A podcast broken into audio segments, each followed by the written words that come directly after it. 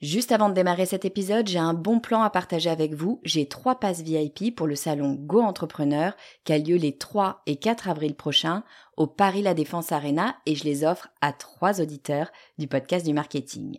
Alors, c'est quoi le salon Go Entrepreneur? Eh ben, c'est juste le plus gros salon de l'entrepreneuriat en France avec 45 000 personnes, 250 conférences et des grands noms de l'entrepreneuriat comme Frédéric Mazzella, Kelly Massol, Céline Lazorte, Éric Larchevêque, Justine Hutto, Catherine Barba, Maurice Sacco, Antonia Flelou, bref, il y a du beau monde et mes passes, eh ben, ils vous permettent d'accéder au club VIP il y a tous les speakers. C'est la meilleure occasion que vous aurez de les rencontrer.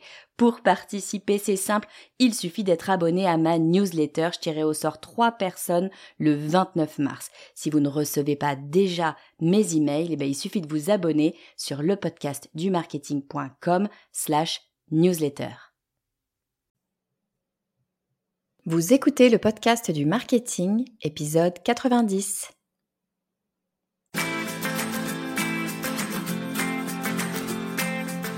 Bonjour et bienvenue. Je suis Estelle Ballot et je suis ravie de vous recevoir sur le podcast du marketing. À chaque épisode, je vous propose d'analyser les techniques marketing qui marchent, pas à pas et très concrètement, pour développer votre activité. Il y a quelques mois, j'ai reçu Aline Bartoli pour nous parler de comment développer sa communauté sur Instagram. C'est l'un des épisodes que vous avez préféré. D'ailleurs, si vous ne l'avez pas écouté, ben, je vous invite à le faire juste après celui-ci. C'est l'épisode numéro 76.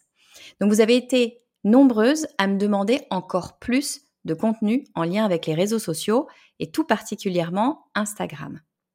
Et l'une des questions qu'on se pose souvent en marketing en général et puis encore plus euh, pour les réseaux sociaux, c'est est-ce que je fais bien?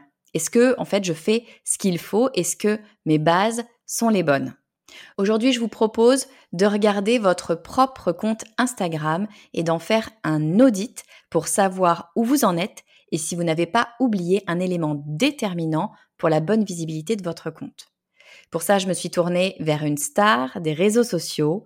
Elle est à la tête d'un groupe Facebook avec un demi-million d'abonnés et elle compte pas moins de 100 000 followers sur Insta. Tout ça, c'est sans compter son site internet qui reçoit plusieurs millions de visites par mois.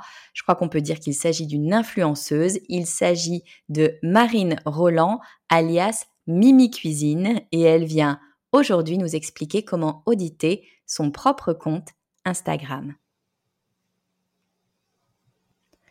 Bonjour Marine, bienvenue sur le podcast du marketing. Bonjour Estelle, je te remercie de ton invitation. Je suis très heureuse d'être là. Ah bah écoute, moi aussi, je suis vraiment euh, très très contente de te recevoir. Aujourd'hui, on va parler euh, d'un réseau social qui est pas mon réseau social de, prédilection. On va parler d'Instagram. Euh, alors, je t'ai un petit peu présenté dans l'intro de, cet épisode, mais j'aimerais bien que tu nous parles un petit peu de toi pour qu'on comprenne bah, qui tu es, ce que tu fais, et puis bah, pourquoi tu t'y connais un petit peu sur Insta. Raconte-nous. Alors bien sûr, alors pour euh, expliquer un petit peu comment je, suis arrivée euh, sur Instagram et euh, à faire euh, donc des coachings et à travailler dans le marketing d'influence, faut faire un grand bond en arrière. donc en 2012, je crée un groupe Facebook à la suite d'un cadeau de mon mari qui m'offre un appareil de cuisine. Donc, faut pour remettre un peu le contexte, en 2012, euh, ni les appareils de cuisine ni euh, les groupes Facebook avaient cette ampleur-là.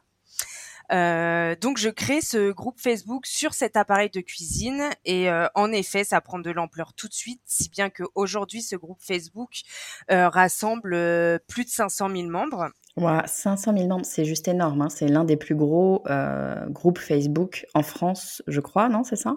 Oui, c'est ça. Sur cet appareil de, de cuisine, c'est le plus gros c'est le plus gros groupe euh, français, euh, le plus gros groupe Facebook français. Ouais, ouais. C'est des milliers de publications euh, par jour, donc c'est vraiment, c'est vraiment énorme. Il y a beaucoup d'interactions. Enfin, les, la communauté est très engagée et très demandeuse de recettes, d'astuces, tout ça, tout ça.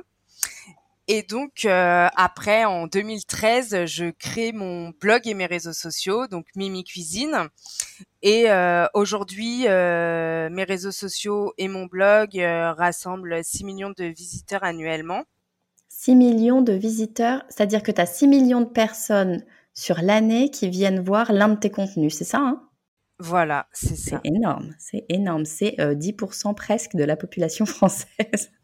bah, c'est beau, je trouve. Ah le, le, parcours que j'ai, euh, euh, j'aime beaucoup en parler. Je suis très passionnée et et en fait, donc à, à, la suite de ça, je reprends mes études. Je suis comptable à l'époque, donc je, je me passionne des réseaux sociaux et donc je reprends mes études pour passer un master en, communication.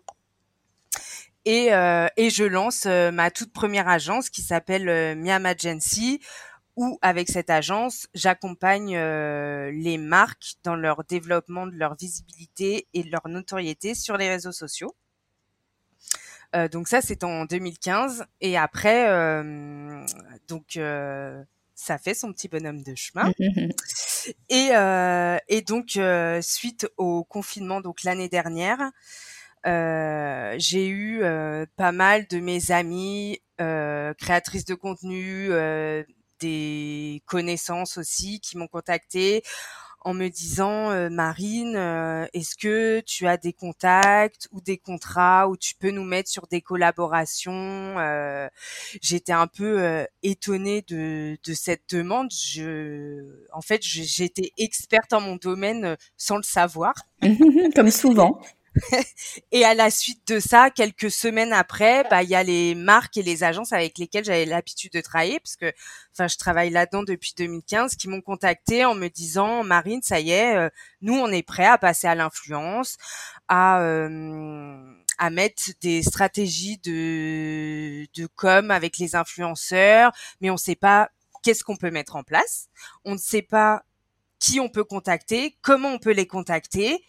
Et euh, de ce constat, en fait, euh, je me suis associée à Sandrine Rubens, qui était ma première cliente sur Miam Agency. Ah, c'est une jolie histoire. Ouais, c'est une jolie histoire. Et euh, et on a créé Fitcom ensemble. Donc Fitcom, c'est euh, c'est une agence de marketing euh, euh, d'influence spécialisée dans la food. Et, euh, et on a plusieurs axes. Donc, on accompagne les, marques, les marques donc pardon dans leur stratégie d'influence. Et aussi, euh, on est agent d'influenceurs. Donc, on accompagne les influenceurs euh, dans leur développement de leur carrière, euh, dans leur partenariat, euh, tout ça. Et donc, quand on a lancé euh, Fitcom, il y a pas mal euh, sur sur Instagram donc il y a pas mal euh, de personnes qui sont venues vers nous et qui nous ont demandé euh, bah nous aussi on veut que vous gériez notre carrière mais on sait pas on n'a pas de compte vraiment engagé et tout et en effet enfin ils avaient pas là on parle business ils avaient pas de quoi ce qu'on fasse leur business donc et mmh on s'est dit ces personnes là qui ont envie d'évoluer et se professionnaliser sur Instagram on peut pas les laisser de côté. Bien il sûr, faut qu'on crée quelque chose, il faut qu'on puisse aussi les accompagner. Donc on a créé euh, un coaching qui s'appelle euh, MyFitCom où là, euh, eh ben on accompagne euh, donc que ce soit dans la food ou pas dans la food, ça peut être dans l'art de vivre, ça peut être dans le lifestyle. on a aussi des petites créatrices qui ont fait des coachings, des créatrices de bijoux, de vêtements. On a aussi des auteurs, on a aussi des personnes dans la parentalité. Donc c'est vraiment quelque chose au sens large. On a voulu euh, vraiment pouvoir cibler toutes les personnes qui ont envie de développer euh, leur compte Instagram. Super. Bon, bah génial. Et donc, c'est un, un, un, coaching pour toutes, voilà, c'est ce que tu disais, c'est un coaching pour toutes les personnes qui veulent développer leur compte Instagram. Rappelle-moi juste pour, euh, pour qu'on se mette un petit peu au diapason, combien de, combien de followers t'as, toi, sur Instagram? Sur Instagram, j'ai passé les 100K. Waouh, bravo. Non, mais c'est, c'est, c'est génial. Merci, merci, merci. mais le confinement euh, m'a grandement aidé. Ah, bah, j'imagine, dans la cuisine, on s'est tous mis à la cuisine. Bah, moi, je m'étais vite oui. mais euh, en fait, j'ai fait des challenges pendant plusieurs mois. Et ça a fait, euh, la communauté a été très très engagée, mmh. ça a beaucoup plu et et voilà. Qu'est-ce que c'est des challenges? Tu peux me dire en deux secondes un exemple C'était quoi un challenge? Et ben alors plusieurs fois par an, j'organise des challenges sur un mois. Donc c'est mon challenge un mois dans mon assiette. Donc c'est tous les jours sur les posts ou sur les stories. Euh, J'invite la communauté à partager euh, ce qu'ils mangent sans il n'y a pas de stylisme culinaire, il n'y a pas de. C'est pour déculpabiliser tout le monde de tout le beau qu'on voit sur Instagram. C'est vraiment, mmh, on mange, on prend son assiette en photo et on voit que même dans une assiette, on peut faire des assiettes jolies, que ce soit bien présenté dans l'assiette, mais que ce soit des choses euh, simples du quotidien, le bien manger. Euh, je mets aussi des petits défis de temps en temps pour euh, animer le animer le challenge. Et, euh, et d'ailleurs, il y a une nouvelle édition du 1er septembre au 1er octobre qui, qui, qui est lancée. Super. Ouais. Donc, on peut aller euh, photographier ces assiettes et, et, les mettre euh, et les mettre sur Insta. Voilà, en mettant le hashtag Mimi Cuisine pour que je puisse les voir. Génial. Bon bah tu vois déjà, on n'a même pas commencé, tu nous as déjà donné un super bon tips pour développer son audience et son engagement parce que c'est un petit peu les deux en même temps. C'est de faire un challenge, c'est tout simple en fait. Là, ce que tu dis, c'est vraiment rien de bien compliqué. C'est juste inviter ton audience à faire un truc qui leur plaît parce que bah, toi évidemment ton audience t'es principalement sur de la food, de la cuisine, donc a priori c'est des gens qui aiment bien manger. Et en gros ce que tu leur demandes c'est juste de photographier leur assiette pour qu'on partage en fait tous ensemble euh, bah, le bien manger finalement. Et puis euh, bah, de mettre le hashtag pour qu'on puisse bah, tous ensemble retrouver toutes les différentes assiettes de tout le monde. Et c'est assez rigolo j'imagine tous les midis d'aller regarder euh, ce qu'il y a dans l'assiette de l'autre. Puis accessoirement ça donne plein d'idées. Moi tu vois j'ai toujours du mal à avoir ça, des idées. ça donne plein d'idées. Et en fait j'ai lancé ce challenge en 2019 parce que j'étais arrivée à un moment où je n'arrivais plus à poster euh, des photos sur Instagram parce qu'il y avait trop de photos jolies en fait. Ouais, je comprends. Qui font culpabiliser et je me suis dit si moi je culpabilise, mmh si je trouve mes assiettes moches, pas assez jolies, pas assez lumineuses, pas assez healthy, machin machin, c'est que d'autres doivent penser la même chose. Donc j'ai lancé ce challenge qui a pris tout de suite. L'année dernière, euh, donc en 2020, je me suis rendu compte avec le Covid que j'ai fait ce challenge pendant six mois. Ah, génial Donc c'était très intense parce qu'en même temps je mettais des défis, en même temps euh, je faisais des concours pour faire gagner mes livres parce que je suis aussi auteur de plusieurs livres de recettes de cuisine. Euh, et donc, enfin, tout ça, ça s'est embriqué. Et j'écoute beaucoup aussi les besoins et les envies de ma communauté. donc, je m'adapte au quotidien à eux ce qu'ils ont envie aussi. Et ça, c'est très important pour moi. Évidemment. Donc, effectivement, nous, aujourd'hui, l'idée un petit peu, c'est que tu viennes nous expliquer comment est-ce qu'on peut faire nous. alors, on n'a pas forcément, alors j'ai entendu, hein, on peut mettre des, challenges en place, mais de façon générale, déjà, quand on regarde nos comptes Instagram, on n'a pas tous, évidemment, des comptes à 100 000, 100 000 followers, mais qu'on ait en fait un gros compte, un, un, compte relativement moyen, ou même, tu me disais, un tout petit compte, il y a quand même plein de choses qu'on peut faire pour déjà comprendre, euh, eh bien, où est-ce qu'on en est, si on travaille correctement son compte Instagram et comment on peut faire pour l'améliorer. Et en fait, tu m'expliquais que toi, ce que tu proposes bien souvent de faire, c'est de commencer par finalement euh, faire une sorte de d'auto-audit de, son compte Instagram pour savoir dans quelle, euh, quelle est la santé finalement de son compte, c'est ça? Oui, voilà. Donc, euh, en fait, la première chose à faire, on va s'auto-auditer si tu veux bien.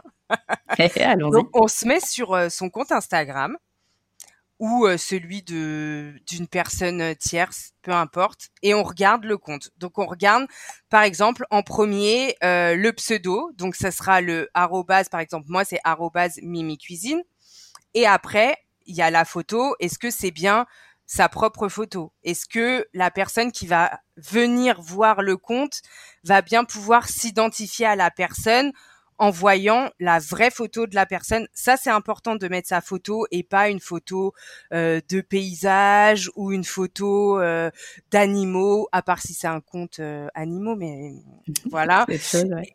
Et après de mettre son vrai nom et son vrai prénom. Je sais, c'est les réseaux ah. sociaux. Moi, au départ, j'avais du mal, mais ça, c'était c'est pas la même époque. Je vais parler comme Comme une 2015, c'est déjà une vieille. non, non, mais en, par exemple, en 2013, jamais j'aurais pensé mettre mon vrai mmh, prénom et mon vrai nom sur les réseaux sociaux. Mais aujourd'hui, c'est important que euh, les personnes qui nous suivent puissent s'identifier à la personne et du coup, de mettre un nom euh, et un visage, et ben c'est mmh très rassurant et ça fait que le compte il est authentique. Et ça, c'est important. Ouais, je suis d'accord avec, avec, avec ce que tu dis. C'était effectivement ce que les gens vont venir rechercher sur les réseaux sociaux, c'est quand même une relation avec une personne. On est bien sur du digital, mais c'est moi c'est ce que je dis toujours en fait. Comme on est sur du digital, comme on n'est pas en face, en direct de, en face des personnes, eh ben il faut encore plus être, comme tu dis, authentique. Il faut encore plus être la personne qu'on est et montrer de l'humain parce que bah, comme tu n'es pas en face, tu peux pas, euh, voilà, tu, tu, peux pas avoir cette relation là. Donc de montrer des photos, de se montrer soi, même si on n'aime pas toujours se montrer soi, mais il n'empêche que les gens ont envie de savoir, eh bien, qui ils suivent, pourquoi, euh, ce que fait cette personne, comment elle est, comment elle agit. C'est vrai que ça, c'est pas facile. Euh, et c'est ce que je préconise vraiment à chaque fois euh, qu'on fait un coaching, euh, c'est de mettre de l'humain derrière. Et mmh. même auprès des marques, même si c'est des comptes de marques, essayer de mettre de l'humain derrière, c'est la chose la plus dure à mettre en place. C'est pour ça qu'il y a des professionnels qui existent, mais c'est important en fait parce que le but, ce qu'on va chercher, c'est que les, la communauté ait le sentiment d'appartenance. Et pour que la communauté ait le sentiment d'appartenance, il faut mettre de l'humain derrière. Il faut réussir à se montrer. Alors c'est pas facile, par exemple, de parler en FaceTime. Euh, c'est-à-dire que on est, je vais mettre mon télé, ah ben non, on met le téléphone mmh devant soi et euh, et on parle à sa communauté. Ça c'est pas un exercice facile. Je me rappelle au départ quand je le faisais, euh, il y a quelques années, je recommençais dix fois, quinze fois, je m'énervais, je transpirais, j'en pouvais plus, j'étais là, mais non, j'ai encore bugué, là j'ai un bouton, ça va pas, ou maintenant c'est plus du tout ça. C'est pas grave, c'est la vie. C'est comme quand on a une conversation, ça arrive qu'on fasse, euh, ça arrive qu'on bégaye un peu. C'est mmh comme dans la vraie vie. Et eh ben Instagram, il faut arriver à que à amener que ce soit un outil qui nous accompagne dans notre quotidien. Ouais, je suis d'accord. Faut vraiment euh, être la personne qu'on est et finalement se détendre face à. Je sais que je suis d'accord avec toi. C'est pas, pas un exercice facile. Moi, ce que je propose, c'est de s'entraîner un petit peu et puis surtout de décomplexer le truc. Comme tu dis, euh, c'est la vraie vie et dans la vraie vie, on n'est pas parfait. Donc, on s'attend pas à ce que euh, sur les réseaux sociaux et notamment euh, quand on est face caméra, on soit parfait. donc, détendons-nous. on n'est pas parfait. vos abonnés, la communauté, les gens, ils vont vous suivre parce que c'est vous. On peut être un compte food et mettre que des assiettes. Au bout d'un moment, on va stagner que ce soit des assiettes ou que ce soit euh, par exemple des vêtements où on met que des robes. Enfin, on peut prendre n'importe quelle euh, thématique. Au bout d'un moment, ça va stagner parce que euh, les gens ont besoin de vous connaître et de mettre une personnalité derrière le compte Instagram. Ouais, je suis d'accord. C'est vraiment la personne qui va faire que ben, on va suivre un compte et on va se s'identifier finalement à ce compte on veut être ta copine en fait, c'est ça. Moi, c'est un petit peu la même chose qu'on vient chercher sur le podcast. Hein. Moi, je sais bien que sur le podcast, alors c'est complètement autre chose puisque là, c'est pas l'image, c'est la voix. Mais finalement, euh, dans le fait de d'écouter une personne, euh, voilà, régulièrement, ben, à un moment donné, tu as l'impression d'être proche de la personne. Moi, j'imagine qu'il y a plein de gens qui m'écoutent que je ne connais pas. Alors, je vous dis coucou. tous, mais qui, ont l'impression qu'on est copains, qu'on a l'impression qu'on se connaît, parce que bah, nécessairement, tu parles de ton, sujet. Moi, mon sujet, ça va être le marketing, mais de temps en temps, euh, les exemples que tu vas prendre euh, ou quoi que ce soit va faire que tu vas parler de choses un petit peu plus personnelles, ou en tout cas qui te sont personnelles, qui te sont spécifiques à toi. Et c'est ça qui fait que ben, on va te suivre toi parce que euh, tu as une personnalité, tu as un, voilà un, truc, un petit truc à toi. Donc effectivement, il faut pas oublier de le mettre. Je reviens à notre audite. Donc tu disais, mmh. euh, on va on va regarder évidemment euh, le profil, etc. Est-ce qu'il y a d'autres éléments qu'on va pouvoir regarder pour savoir ben, un petit peu se positionner, savoir où on en est? Alors oui, pour avoir un compte, euh, passer d'un compte amateur à un compte professionnel, c'est vrai qu'il y a des petits codes à savoir, en plus de vouloir faire des challenges ou, ou engager sa communauté, il y a des petits codes à savoir. Donc par exemple, dans sa bio, euh, on va mettre euh, deux trois textes les uns à la suite des autres pour euh, c'est un peu son CV mais en hyper raccourci. Et là, on peut mettre, euh, bah, euh, par exemple, si on travaille dans une agence, euh, dans quelle agence on travaille, ce qu'on fait. On peut aussi identifier cette agence dans notre bio. si on est un créateur de contenu et qu'on a un hashtag particulier, on peut aussi le mettre là, mettre deux trois deux trois hashtags, pas plus. Après, ça fait trop. Et euh, ce qui est important aussi, par exemple, si on a un site internet, c'est de pouvoir euh, mettre le site internet comme ça.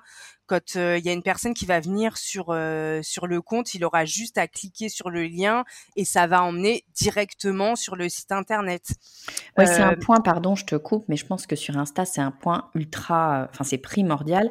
C'est-à-dire que sur Insta, sauf lorsqu'on a, je crois que c'est 10 000 abonnés, on a les swipe up, etc. Mais le grand principe quand même d'Insta, c'est que c'est pas cliquable. Donc, tu peux pas emmener directement vers ton site. Or, si tu es une marque ou si tu es un indépendant, que tu as quelque chose à vendre, il y a de bonnes chances qu'à un moment donné, tu aies envie quand même que les gens aillent vers ton site pour pouvoir eh ben, te contacter ou, acheter des choses.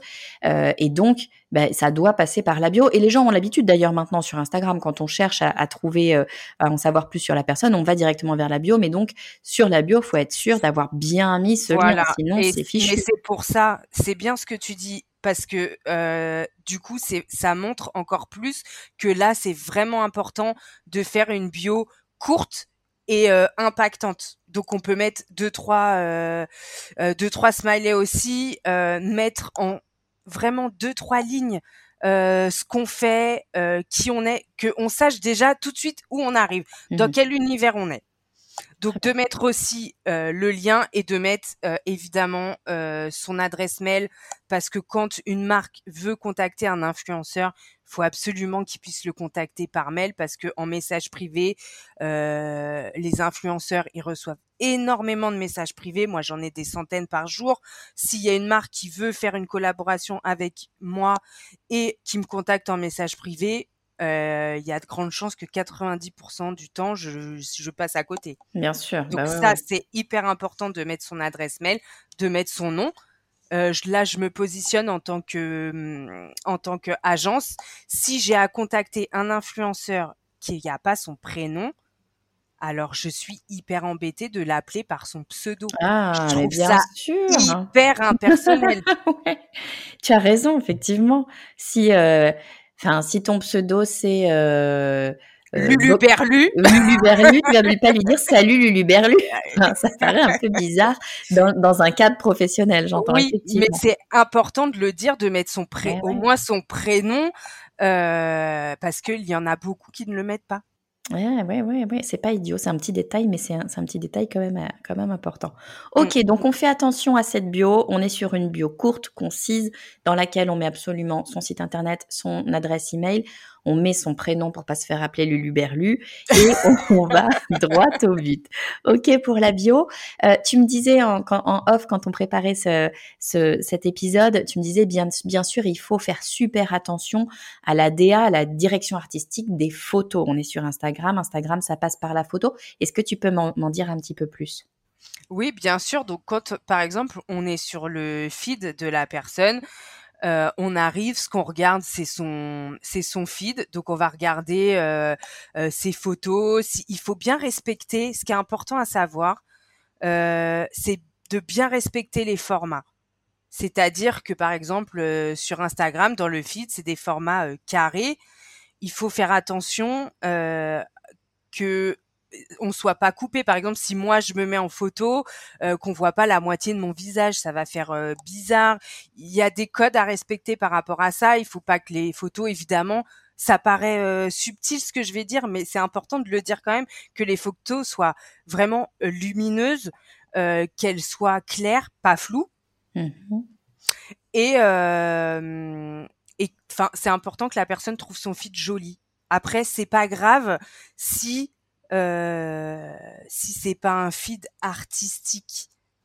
Ouais, c'était la question que j'allais te poser. Est-ce qu'il faut qu'il y ait, tu vois, souvent on voit des des sortes de thèmes dans le feed, tu vois toujours les mêmes types de couleurs ou des choses comme ça. Est-ce que est-ce qu'il faut absolument ça? C'est obligatoire ou pas nécessairement?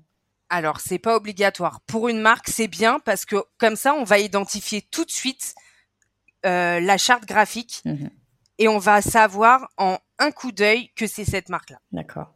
Pour une marque qui est une charte graphique, qui est qui est une cohérence, c'est important. Pour un créateur de contenu, si c'est son sa passion de faire ça, il faut qu'il le fasse si c'est important pour lui. Mais euh, s'il n'a pas cette fibre là, bah c'est pas grave. C'est pas c'est pas finalement essentiel. Non, il faut déculpabiliser par rapport à ça. Il faut se dire euh, ce que les abonnés ils viennent chercher avant tout, c'est un compte qui est authentique. Ouais. Finalement, comme à chaque fois qu'on va chercher du créateur de contenu, tu vois, qu'on soit sur de la photo, qu'on soit sur de la vidéo, qu'on soit sur de l'écrit, qu'on soit sur tout ce que tu veux, euh, dès lors que tu fais de la création de contenu, les gens, ils viennent chercher de l'authenticité. C'est ce qu'on disait avec le fait de se montrer en personne. Ils viennent chercher des vraies personnes. Donc, je pense que c'est vraiment juste ça, l'authenticité. C'est un, terme, moi, que j'utilise euh, effectivement souvent, mais c'est vraiment juste sur, euh, sur l'ensemble des éléments dès lors qu'on fait de la création de contenu. Euh, il faut qu'il y ait une âme derrière, quoi, et qu'on raconte pas n'importe quoi et qu'on vende pas son âme au diable, finalement. Bien sûr. Et enfin, ce qui est important, c'est sa communauté en fait. Donc c'est important. Euh, euh, par exemple, quand on écrit un post, bah, de leur poser des questions. C'est ça qui va entraîner l'engagement. Et ce qui est hyper important, et ça je le répète tout le temps, tout le temps, tout le temps, c'est interagir avec sa communauté. Interagir avec sa communauté, ça veut dire répondre à tous ses commentaires et répondre à tous ses messages privés. Et ça, c'est très, très important.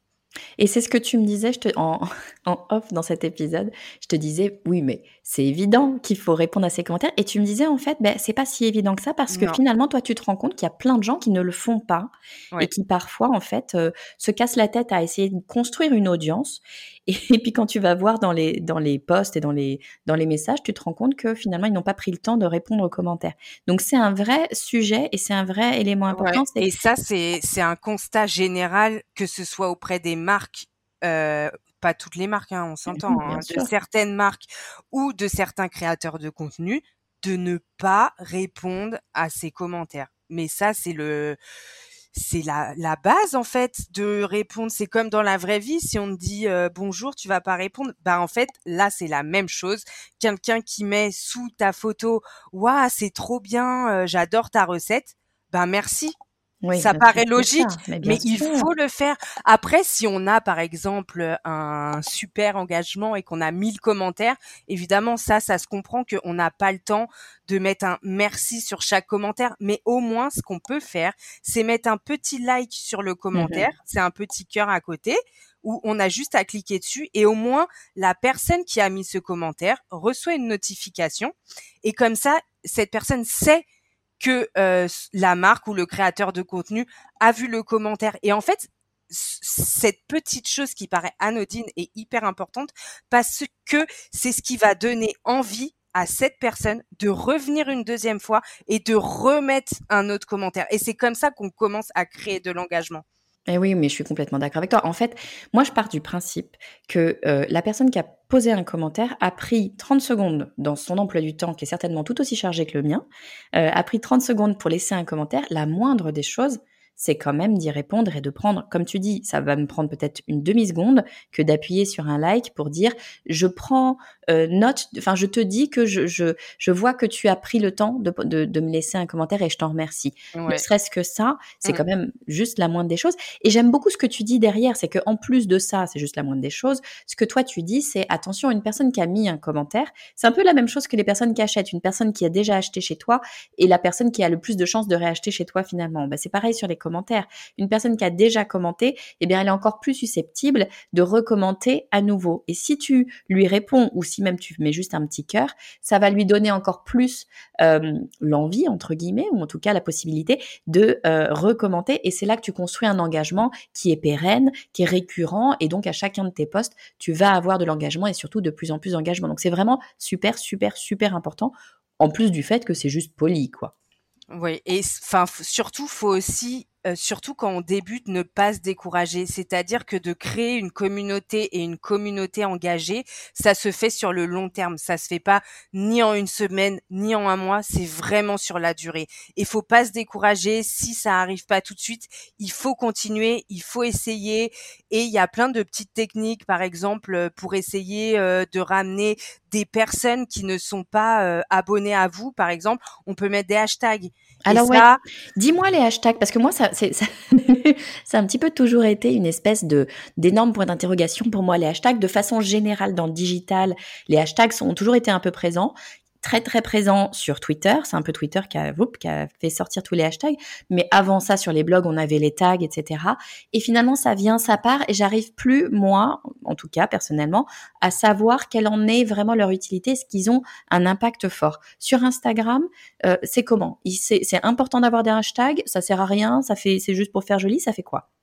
Alors sur Instagram, euh, ce que la plateforme euh, autorise, c'est par euh, publication maximum 30 hashtags. Alors moi je trouve que 30 hashtags ça fait trop. Ah ouais, ça fait trop, c'est vraiment un blog de hashtags qui fait pas joli en plus. Mmh enfin ce que je préconise c'est d'en utiliser sur chaque publication entre 5 et 15 hashtags, mmh de ne pas utiliser toujours les mêmes euh, ce qu'on peut faire, euh, c'est utiliser, par exemple, si on s'est créé un hashtag pour sa marque, de mettre bah ça, par exemple, sur chaque post, le hashtag de sa marque, et après de mettre des hashtags plus larges. Quand je dis plus larges, c'est-à-dire qu'ont entre 500 000 et 1 million de publications, et des hashtags plus petits entre euh, 10 000, on va dire, et euh, 50 000 publications. C'est-à-dire, et de pas utiliser toujours les mêmes sur toutes les publications. Ça veut dire que euh, en fait sur Instagram, on va ouvrir notre compte Instagram, enfin notre euh, la, la Instagram, la plateforme, et on arrive sur le fil d'actualité où il y a tout. D'accord. Il y a les, les personnes qu'on suit, mais il y a aussi, on peut suivre des hashtags. Et donc, euh, sur ces hashtags, euh, du coup, ça va nous amener d'autres personnes qu'on ne suit pas. Et s'il y a un contenu qui m'intéresse, je peux cliquer sur le sur la publication qui va m'amener vers le profil de la personne. Et là, si le profil me plaît, je vais m'abonner. Donc c'est à ça que ça sert les mmh. hashtags. C'est à aller chercher d'autres personnes pour faire grandir sa communauté. J'aime bien ta technique de dire, euh, tu vas mettre le hashtag de ta marque, parce que si quelqu'un veut retrouver tous les, tous les différents posts que tu as mis, c'est plus facile à retrouver, ça c'est le premier truc. Et après, tu vas mettre des hashtags soit très très suivis, qui ont des, euh, je sais pas, des millions de, followers. Euh, moi, dans le marketing, ce serait sûrement marketing, j'imagine. Je, ne l'ai pas fait, mais j'imagine qu'il y a plein plein de trucs dessus.